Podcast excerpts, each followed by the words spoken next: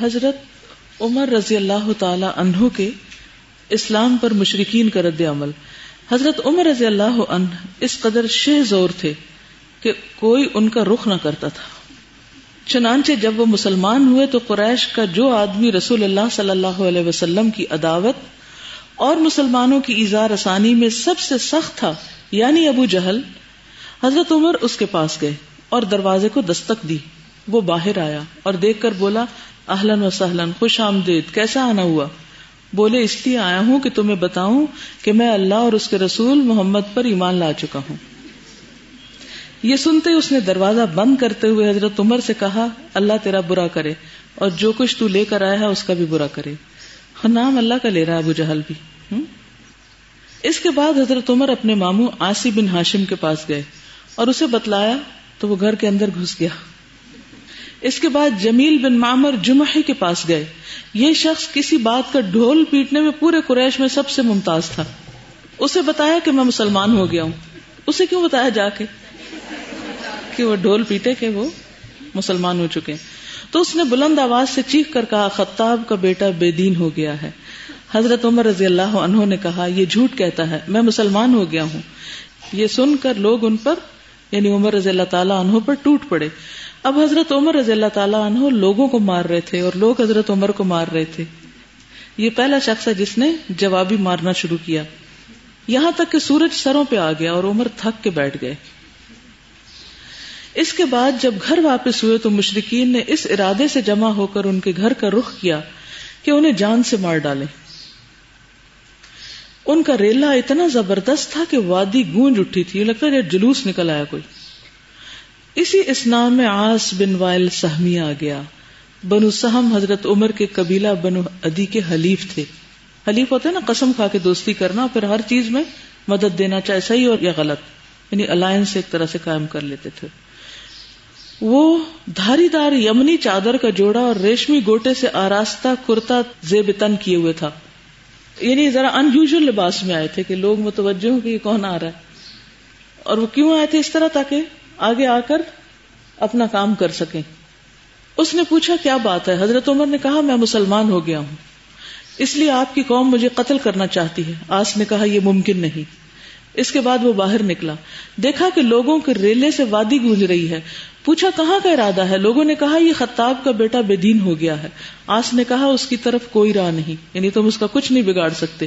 یہ سنتے ہی لوگ واپس پلٹ گئے۔ پھر وہی بات نا کہ شدید مخالفت میں اللہ سبحانہ تعالیٰ پھر راستہ نکال دیتا ہے اور کوئی نہ کوئی آگے آ جاتا ہے بچانے کے لیے۔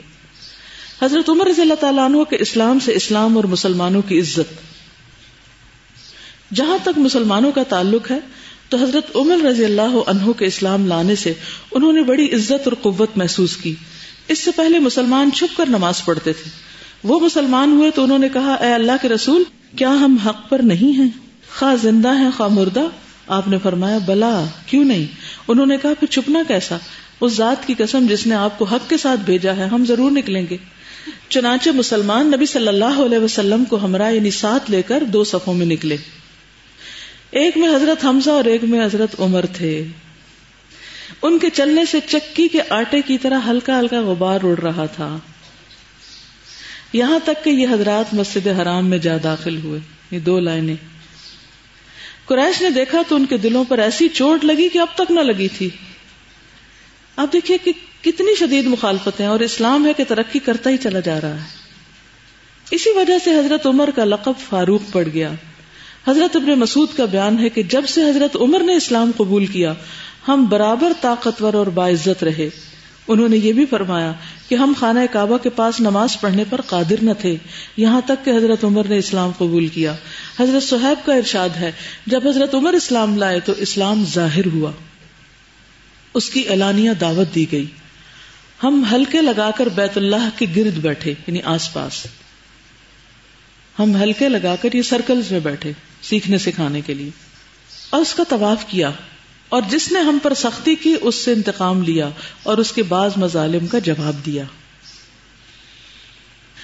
پرکشش مرغوبات کی پیشکش۔ یعنی جب سختیوں سے کچھ نہ بنا تو اب انہوں نے ایک اور چارہ اختیار کیا۔ حضرت حمزہ اور حضرت عمر کے مسلمان ہو جانے کے بعد، جب مشرقین نے مسلمانوں کی قوت اور شوکت دیکھی، تو باہم مشورے کے لیے اکٹھے ہوئے۔ تاکہ رسول اللہ صلی اللہ علیہ وسلم اور مسلمانوں کے بارے میں مناسب قدم اٹھا سکیں۔ ان سے اتبا بن ربیہ نے جو بنی عبد شم سے تعلق رکھتا تھا اور اپنی قوم کا سردار اور صاحب فرمان تھا، کہا، قریش کے لوگوں، کیوں نہ میں محمد صلی اللہ علیہ وسلم کے پاس جا کر ان سے گفتگو کروں؟ اور ان کے سامنے چند باتیں رکھوں۔ یہ ابو سفیان کے خسر تھے یعنی سسر، ہند کے والد۔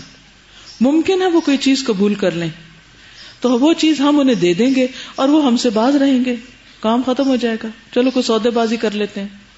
لوگوں نے کہا، ٹھیک ہے ابو الولید، آپ جائیے اور ان سے بات کیجیے۔ اس کے بعد اتبا رسول اللہ صلی اللہ علیہ وسلم کے پاس آیا۔ آپ مسجد میں تنہا بیٹھے تھے۔ اس نے کہا، بھتیجے، ہماری قوم میں تمہارا جو مقام اور مرتبہ ہے، وہ تمہیں معلوم ہے۔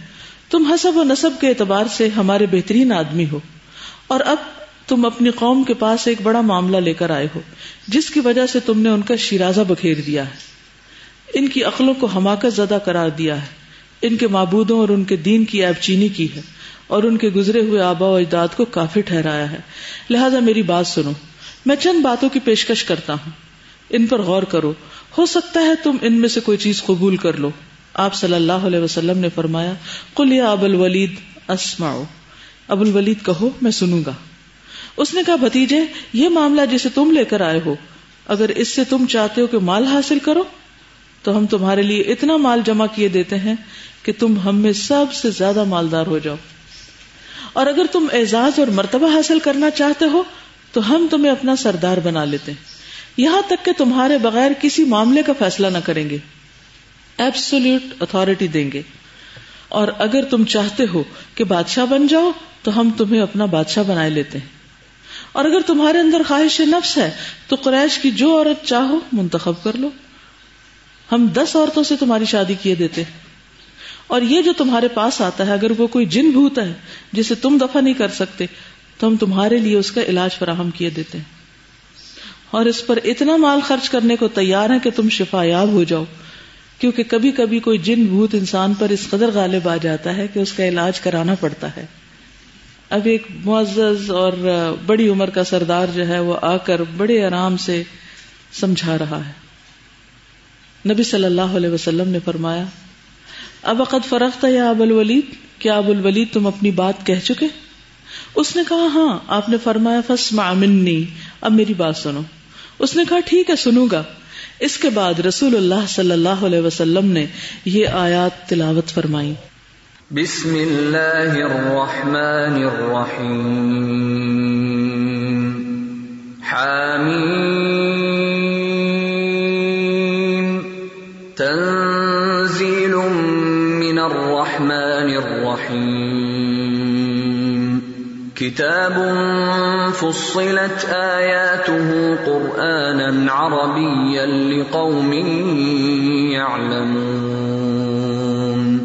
بشيرا ونذيرا فأعرض أكثرهم فهم لا يسمعون وقالوا قلوبنا في أكنة مما تدعونا إليه وفي آذاننا وقر وفي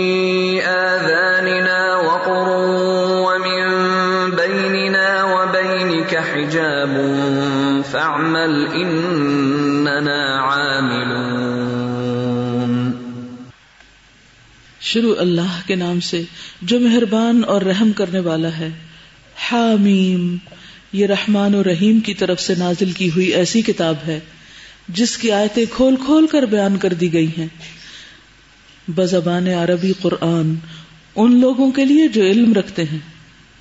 بشارت دینے والا اور ڈرانے والا۔ لیکن اکثر لوگوں نے اعراض کیا اور وہ سنتے نہیں۔ کہتے ہیں جس چیز کی طرف تم بلاتے ہو، اس کے لیے ہمارے دلوں پر پردہ پڑا ہوا ہے۔ اور ہمارے کانوں میں بوجھ ہے۔ اور ہمارے اور تمہارے درمیان حجاب ہے، روک ہے۔ بس تم کام کیے جاؤ، ہم بھی اپنا کام کیے جا رہے ہیں۔ رسول اللہ صلی اللہ علیہ وسلم آگے پڑھتے گئے اور اتبا اپنے دونوں ہاتھ پیچھے زمین پر ٹیکے سنتا رہا۔ جب آپ اس آیت پر پہنچے۔ فَإِنْ أَعْرَضُوا فَقُلْ أَنذَرْتُكُمْ صَاعِقَةً مِثْلَ صَاعِقَةِ عَادٍ وَثَمُودَ۔ بس اگر وہ روگردانی کریں تو تم کہہ دو۔ کہ میں تمہیں عاد اور سمود کی کڑک جیسی ایک کڑک کے خطرے سے آگاہ کر رہا ہوں۔ تو اتبا نے اپنا ہاتھ رسول اللہ صلی اللہ علیہ وسلم کے منہ پر رکھ دیا اور اللہ اور قرابت کا واسطہ دے کر کہا کہ ایسا نہ کریں۔ اسے ڈر تھا کہ مبادہ یا عذاب آ پڑے۔ اس نے کہا، اتنا کافی ہے، حسبک۔ پھر جب رسول اللہ صلی اللہ علیہ وسلم آیت سجدہ پر پہنچے تو سجدہ کیا۔ پھر فرمایا سمعت یا ابو الولید ابو الولید تم نے سن لیا؟ اس نے کہا ہاں میں نے سن لیا۔ آپ نے فرمایا فانت ودا کا اب تم ہو اور وہ ہے۔ اتبا اٹھا اور سیدھا اپنے ساتھیوں کا رخ کیا۔ انہوں نے آپس میں کہا، واللہ اتبا وہ چہرہ لے کر نہیں آ رہا جو لے کر گیا تھا۔ پھر جب اتبا ان کے درمیان آ بیٹھا تو انہوں نے کہا، ابو الولید، پیچھے کی کیا خبر ہے؟ اس نے کہا، پیچھے کی خبر یہ ہے کہ میں نے ایک ایسا کلام سنا ہے کہ واللہ میں نے ویسا کلام کبھی نہیں سنا۔ واللہ، نہ وہ شیر ہے، نہ جادو، نہ کہانت۔ قریش کے لوگوں میری بات مانو اور اس کے معاملے کو مجھ پہ چھوڑ دو۔ میری رائے یہ ہے کہ اس شخص کو اس کے حال پہ چھوڑ کر الگ تھلگ بیٹھ رہو۔ اللہ کی قسم، میں نے اس کا جو قول سنا ہے، اس سے زبردست واقعہ رونما ہو کر رہے گا۔ اب اگر اس شخص کو عرب نے مار ڈالا تو تمہارا کام دوسروں کے ذریعے سے انجام پا جائے گا۔ اور اگر یہ شخص عرب پر غالب آ گیا تو اس کی بادشاہت تمہاری بادشاہت اور اس کی عزت تمہاری عزت ہوگی اور اس کا وجود سب سے بڑھ کر تمہارے لیے سعادت کا باعث ہوگا۔ لوگوں نے کہا، ابو الولید، واللہ، اس نے تم پر بھی جادو کر دیا ہے۔ اس نے کہا، اس شخص کے بارے میں میری رائے یہی ہے، اب تم جو چاہو کرو۔ نبی صلی اللہ علیہ وسلم نے ساری آفرز کے مقابلے میں کیا پیش کیا؟ ہوا خیر مما یجمعون۔ یہ قرآن ان سب چیزوں سے بہتر ہے جو وہ سمیٹ رہے ہیں، جن چیزوں کی انہوں نے آفر لگائی ہے۔ جن چیزوں کے پیچھے لوگ پھسل جاتے ہیں اور اس راستے کو چھوڑ دیتے تو پھر تبلیغ کا طریقہ کیا ہے؟ قرآن سنانا چاہیے۔ اور اگر پڑھنا ہی نہ آتا ہو تو؟ اور ٹھیک ہی نہ پڑھتے ہو تو کیا سنائیں گے؟ کیا غلط سلط پڑا ہوا کسی پہ اثر کرے گا؟ قرآن مجید اللہ کے رسول صلی اللہ علیہ وسلم کے دل پہ اترا تھا۔ کسی کو سنانے سے پہلے اپنے دل پہ اتاریں اس کو۔ خود محسوس کریں اس کو۔ پھر ٹھیک پڑھنا جانے پھر ٹھیک موقع پہ ٹھیک بات بتائیں۔ آپ نے اسی حصے کا انتخاب کیوں کیا؟ اس وقت جو کچھ وہ آفرز کر رہے تھے اس کے مقابلے میں، یہی آیات اس کا توڑ تھی کہ تم کہہ رہے ہو، مال و متا اتارٹی عورت، دنیا کی چیزیں، اور میں لایا ہوں تمہارے پاس۔ قرآن عربی لقومی عالمون عرب بالکل جاہل نہیں تھے، بہت کچھ جانتے تھے، سمجھتے تھے، زبان کے ماہر تھے۔ عام زبان میں بات نہیں کرتے تھے۔ گھنٹوں شیروں کا مقابلہ ہوتا رہتا تھا۔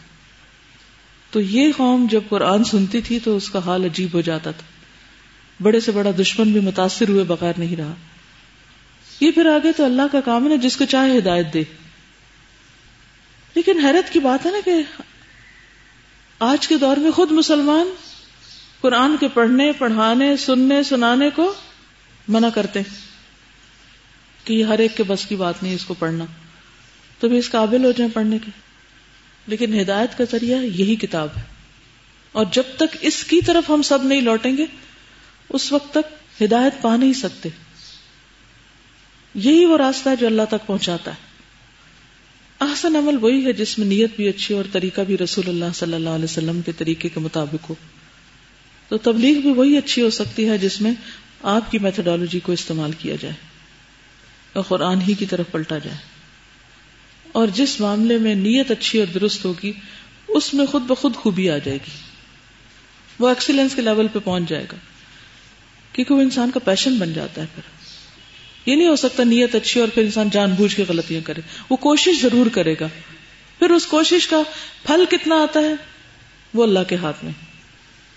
ایک اور بات یہاں سے یہ پتہ چلتی ہے اس واقعے سے کہ اللہ کی طرف بلانے والے کے دل میں جب تک ان چیزوں سے غنا نہیں ہوگا ان چیزوں کی ہرس اور حوث نہیں نکلے گی، اس وقت تک تبلیغ میں اثر نہیں ہوگا۔ اور وہ اپنے کرنے میں سچا نہیں ہوگا۔ تو اس لیے دنیا کی ان چیزوں سے استغنا ضروری ہے۔ ان چیزوں کا لالچ دل سے نکالنا ضروری ہے۔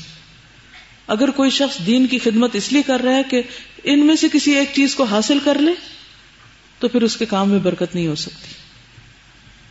سودے بازیاں اور دست برداریاں تحریر و ترغیب میں اس ناکامی کے بعد مشرقین نے سوچا کہ دین کے بارے میں سودے بازی کی جائے۔ دیکھیے، دین کو جتنے بھی لوگوں نے نقصان پہنچایا نا، وہ باہر سے زیادہ اندر والوں نے پہنچایا۔ اور اندر والوں نے کب نقصان پہنچایا؟ جب ان کے دل میں دنیا کی لالچ آ گئی اور وہ بک گئے۔ چنانچہ انہوں نے آپ صلی اللہ علیہ وسلم سے کہا، ہم آپ کو ایک پیشکش کرتے ہیں، جس میں آپ ہی کی بہتری ہے۔ آپ نے پوچھا، وہ ماں ہی اور وہ ہے کیا؟ انہوں نے کہا، ایک سال آپ ہمارے معبودوں کی پوجا کریں اور ایک سال ہم آپ کے معبود کی عبادت کریں گے۔ اب اگر ہم حق پر ہیں، تو آپ نے اس سے ایک حصہ لے لیا اور اگر آپ حق پر ہیں، تو ہم نے اس سے حصہ لے لیا۔ کیا زبردست پرکشش طریقہ تھا بات پہنچانے کا۔ او کمپرومائز کر لیتے ہیں۔ اس پر اللہ سبحان تعالیٰ نے سورت کلیا ایوہل کافرون نازل فرمائی۔ بسم الله الرحمن الرحيم. قل يا أيها الكافرون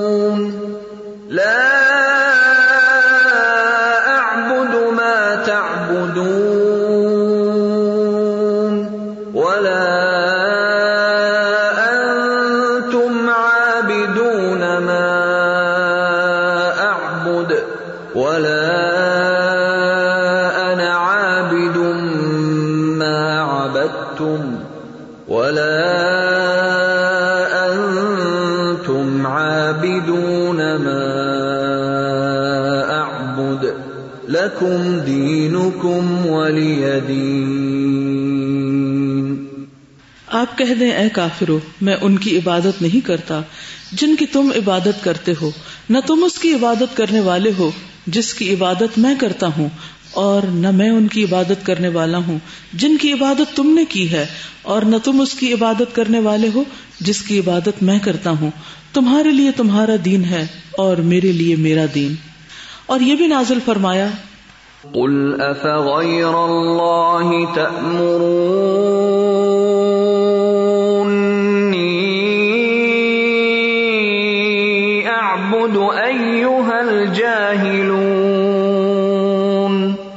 جاہلو کیا تم مجھے حکم دیتے ہو کہ میں اللہ کے سوا کسی اور کی عبادت کروں؟ اور یہ بھی نازل فرمایا قل انی نہیت ان اعبد الذین تدعون من دون اللہ آپ کہہ دیں مجھے منع کیا گیا ہے کہ اللہ کے سوا جن کو تم پکارتے ہو میں ان کی عبادت کروں۔ مشرقین اختلاف ختم کرنے کے خواہاں تھے یعنی صلح پہ آمادہ تھے۔ اور اتبا بن ربیہ نے جو امید ظاہر کی تھی، اس کی توقع بھی رکھتے تھے۔ لہٰذا انہوں نے مزید دستبرداری کا اظہار کیا اور رسول اللہ صلی اللہ علیہ وسلم جو کچھ پیش فرما رہے تھے، اسے قبول کرنے کا میلان بھی ظاہر کیا۔ البتہ آپ کے پاس جو وہی آئی تھی، اس میں قدر تغیر و تبدل کی شرط لگائی۔ کہا، وَإِذَا تُتْلَى عَلَيْهِمْ آيَاتُنَا بَيِّنَاتٍ قَالَ الَّذِينَ لَا يَرْجُونَ لِقَاءَنَا ائْتِ بِقُرْآنٍ غَيْرِ هَذَا أَوْ بَدِّلْهُ اس کی بجائے کوئی اور قرآن لائیے یا اس میں تبدیلی کر دیجیے۔ اللہ نے آپ کو حکم دیا۔ قل ما يكون لي ان ابدله من تلقاء نفسي۔ ان اتبع الا ما يوحى الي انی اخاف ان عصيت ربي عذاب يوم عظيم. آپ کہہ دیں مجھے کوئی اختیار نہیں کہ میں اپنی طرف سے اس میں کوئی تبدیلی کروں۔ میں تو اسی بات کی پیروی کرتا ہوں جس کی وحی میری طرف کی جاتی ہے۔ اگر میں نے اپنے رب کی نافرمانی کی تو مجھے ایک بڑے دن کے عذاب کا خوف ہے۔ نیز اللہ نے اس کی سنگینی پر آپ کو متنبع کیا۔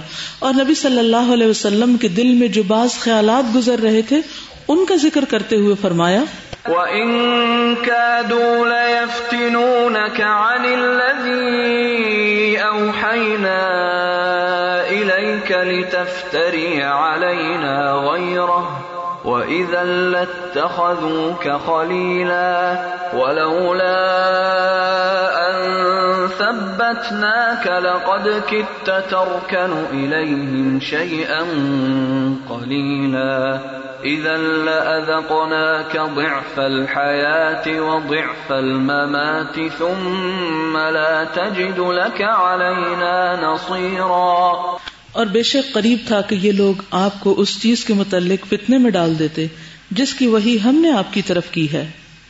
اور تب یقیناً یہ لوگ آپ کو گہرا دوست بنا لیتے۔ اور اگر ہم نے آپ کو ثابت قدم نہ رکھا ہوتا تو آپ ان کی طرف تھوڑا سا جھک گئے ہوتے۔ لیکن ایسی صورت میں ہم آپ کو زندگی کا دگنا اور موت کا دگنا عذاب چکھاتے۔ پھر آپ اپنے لیے ہمارے برخلاف کسی کو مددگار نہ پاتے۔ اس ٹھوس موقف سے مشرقین پر یہ بات واضح ہو گئی کہ نبی صلی اللہ علیہ وسلم واقعی دین کی دعوت دے رہے ہیں۔ آپ کوئی تاجر نہیں جو قیمت کے بارے میں سودا بازی یا دس برداری قبول کر لیتا ہے۔ لہٰذا انہوں نے چاہا کہ ایک اور طریقے سے اس بات کو مزید پختہ کر لیں۔ چنانچہ انہوں نے یہود کے پاس نمائندے بھیجے کہ وہ نبی کریم صلی اللہ علیہ وسلم کے بارے میں ان سے دریافت کریں۔ یعنی کوئی چیز چھوڑی نہیں انہوں نے بھی۔ علماء یہود نے کہا اس سے تین باتیں پوچھو۔ اگر وہ بتا دے تو واقعی نبی مرسل ہے، ورنہ بناوٹی ہے۔ اس سے چند جوانوں کے بارے میں پوچھو جو زمانے اول میں گزر چکے ہیں کہ ان کا کیا واقعہ ہے، کیونکہ ان کا واقعہ بڑا عجیب ہے۔ اور اس سے گردش کرنے والے آدمی کے متعلق پوچھو جو زمین کے مشرق و مغرب تک پہنچا تھا کہ اس کی کیا خبر ہے۔ اور اس سے روح کے بارے میں پوچھو کہ وہ کیا ہے۔ چنانچہ سرداران قریش نے رسول اللہ صلی اللہ علیہ وسلم کے سامنے یہ سوالات رکھے۔ جواب میں سورہ کہف نازل ہوئی، جس میں ان جوانوں کا واقعہ بیان کیا گیا ہے، اور وہ اصحاب کہف ہیں۔ اور اس گردش کرنے والے آدمی کا واقعہ بیان کیا گیا ہے، اور وہ ذوالقر ہے۔ اس کے علاوہ سورہ اسراء میں روح کے متعلق سوال کا جواب نازل ہوا۔ فرمایا گیا، وَيَسْأَلُونَكَ عَنِ الرُّوحِ